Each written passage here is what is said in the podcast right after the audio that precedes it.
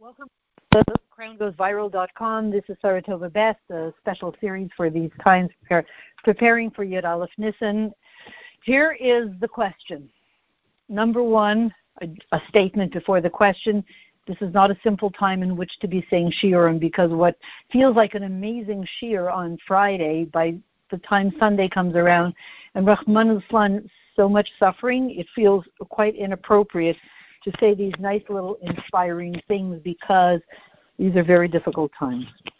So it's not a simple time to speak in. And yet we have to be in and out in the struggle and above the struggle all at the same time, which is not a simple thing to do. So we understand that everybody, the whole world, not just Yidden, um, are concerned about which doorknob they touch and the potato chip bag and, and wiping it down with disinfectant and washing our hands for 20 seconds. And it's not a mishigas, it's really true and it can save lives. And that's true. But the question is why all of this? What is it that we're afraid of, that we're concerned about, that we can't look at the door, can't touch the doorknobs, or have to sterilize after the doorknobs? What is it? And it is that we're afraid, God forbid, to breathe in the crown and afraid to breathe out the crown, the little virus in the shape of the crown. Everybody knows this. So the issue is, you know, what do we do to prevent breathing in or out the crown into ourselves, God forbid, and out onto somebody else? And perhaps what we want to think is that it's not an issue of whether we take in the crown or not. It's the issue of which crown we take in. Because at the same time as we're, we need desperately to be careful about this crown, the crown we need to be breathing in is the crown of Mashiach. As the Rebbe says in Tof Shin Nun Beis, in the Parsha of birth told us, the Rebbe said, from the minute we wake up in the morning, we need to be aware that we're breathing the air of Mashiach, breathing in the crown. We need to be breathing in the crown from the second we wake up, and says the Rebbe, if we do, that will change, that will permeate the entire day and change our whole lives that recognition that we are interfacing through our lungs with nothing other than the air of Mashiach changes everything. And then we give it out to the whole world. We infect the entire world with this crown, and so we should. This is the higher level of Avaida, which we pray will be the um, remedy before the affliction, God forbid that goes higher than the affliction, God forbid. Breathing in the crown on a constant basis. Making our lungs um, impermeable, already occupied. You know, sometimes you'll come to a place where you want to go into a certain certain place and it says occupied. And you realize if it's occupied, you can't go in until it's unoccupied. Is it possible that if the lungs are occupied already with a different kind of a crown, there wouldn't be room for, God forbid, the other kind of a crown? Is it possible? Because one thing we know that when it comes to the story of Purim, we know that Haman, who is our arch enemy in this whole, as I call it, the chess game, this chess game with COVID 19 sitting across the table from COVID 19, which we'll talk about. In this chess game in which a Amalek somehow is trying to challenge the sovereignty of Mashiach himself, Mashiach Tzidkenu, of David Malka Mashiach, of David, David HaMelech, Hashem's own Malchus. Amalek wanting to be the king and wear the crown. instead of Hashem and Mashiach wearing the king, the crown. That's a chess game. We know who will win. But Amalek certainly has spent many, many decades, many, many centuries acting with tremendous bravado as if he is going to win. As Rebbe Rashab said, Reishis Goyim Amalek, the crown, the king of all the non- unholy forces, is a Amalek. So here he is now, trying to claim the crown. Moments, seconds before Mashiach Tzidkenu fully puts on the crown. So what happens is that in this chess game, which for us here in New York really uh, became upgraded on Purim. We were all kind of uh, doing what we were doing, reading the news about people in China before Purim, and you know, we thought, oh my, poor people but not that many people took it seriously or felt that come on it's not really gonna and then everybody went to purim parties and things changed drastically after purim Rachmana litzlan, the Gashmias. And the very, very, very, very difficult situation we're in now came really since Purim and probably because Baruchnius it came from Purim.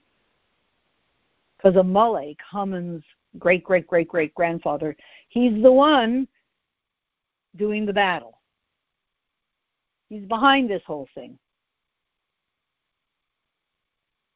So we know one thing that when Haman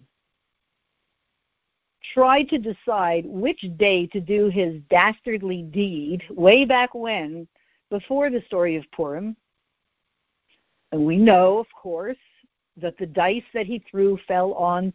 He tried every single month, and when the dice fell as a month to do his awful work, when Haman's dice fell on the month of Adar, he was happy. Everybody knows this because he said, Ah, bad month for the Jews. The seventh of Adar is the day that Moshe Rabbeinu passed away. He knew that Moshe Rabbeinu, Moses, is his opponent. He knew that. He knew who he's fighting. Moshe Goel Rishon Goel Achron, Moshe the first Redeemer, as one piece, one entity with the ultimate Redeemer, Mashiach, both wearing the crown. Haman knew this. Amalek knows this. The interesting thing is that Haman, if Haman knew that the seventh of Adar is the day that Moshe Rabbeinu passed away. Why didn't he also know that it's the day that Moshe Rabbeinu was born? Okay, a little more publicity. Yeah.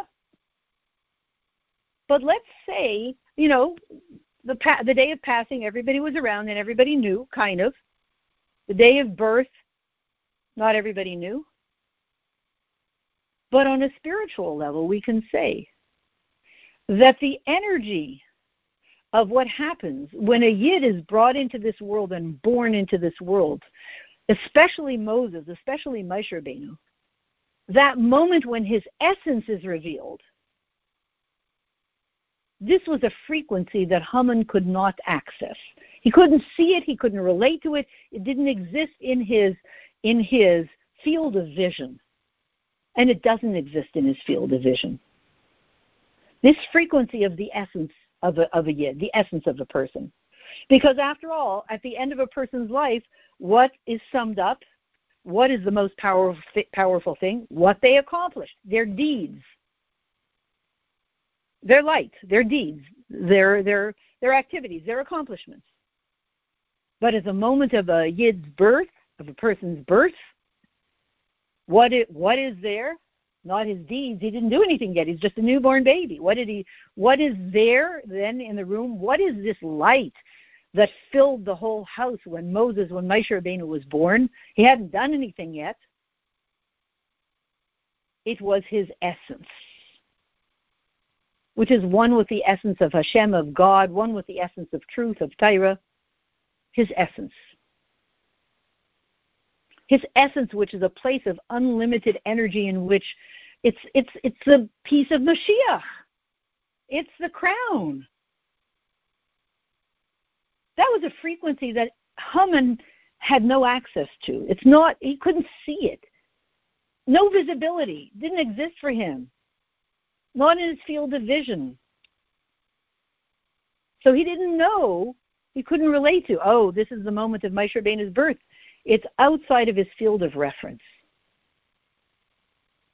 So if that's the case, then we can we can assume also that when we fill ourselves up and we breathe in constantly the crown of Mashiach, which is the essence of Hashem, the essence of truth, the essence of the Geula, the essence of eternity, the essence of you name it, of every yid.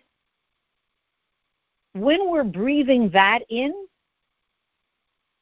that's a frequency that Amalek cannot see or relate to. And perhaps those lungs, please God, that are filling themselves constantly with the crown of Mashiach, with the air of Mashiach, become invisible to the other kind of crown, which is just a troublemaker and needs to be washed down the drain with soap and water. Is it possible? Because this is the Hira of the Rebbe. 1992. It's not a minor thing, it's not a detail. It's a major revolutionary directive for this generation, for the transition from Gullus to Geula. Be breathing constantly the air of Mashiach and be aware of that and watch how it changes your life and changes the generation and changes the world. And just if you look at it practically, experiencing that you're interacting, you're interfacing through your lungs with the air of Mashiach makes you aware that out there, interfacing with you is opportunity and goodness and love. And the other junk, it doesn't feel like it's interfacing with you. It, it's it's it's it's supposed to bounce off. It doesn't go deep inside because occupied the lungs are occupied. The, the bloodstream, the body, the animal soul, the, the neshama, occupied. Red, green sign, occupied. No one else can get in. The little sign on the door, occupied. And breathing in, we're breathing in the air of Mashiach. We're breathing in the crown occupied, no more room for the other kind of crown, God forbid. And this is not just a nice protection for the immune system, it's way, way beyond.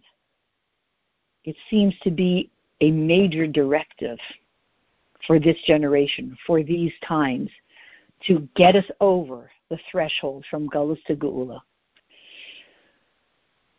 So more more details on this in the coming days, please God. But let's give a bracha to each other.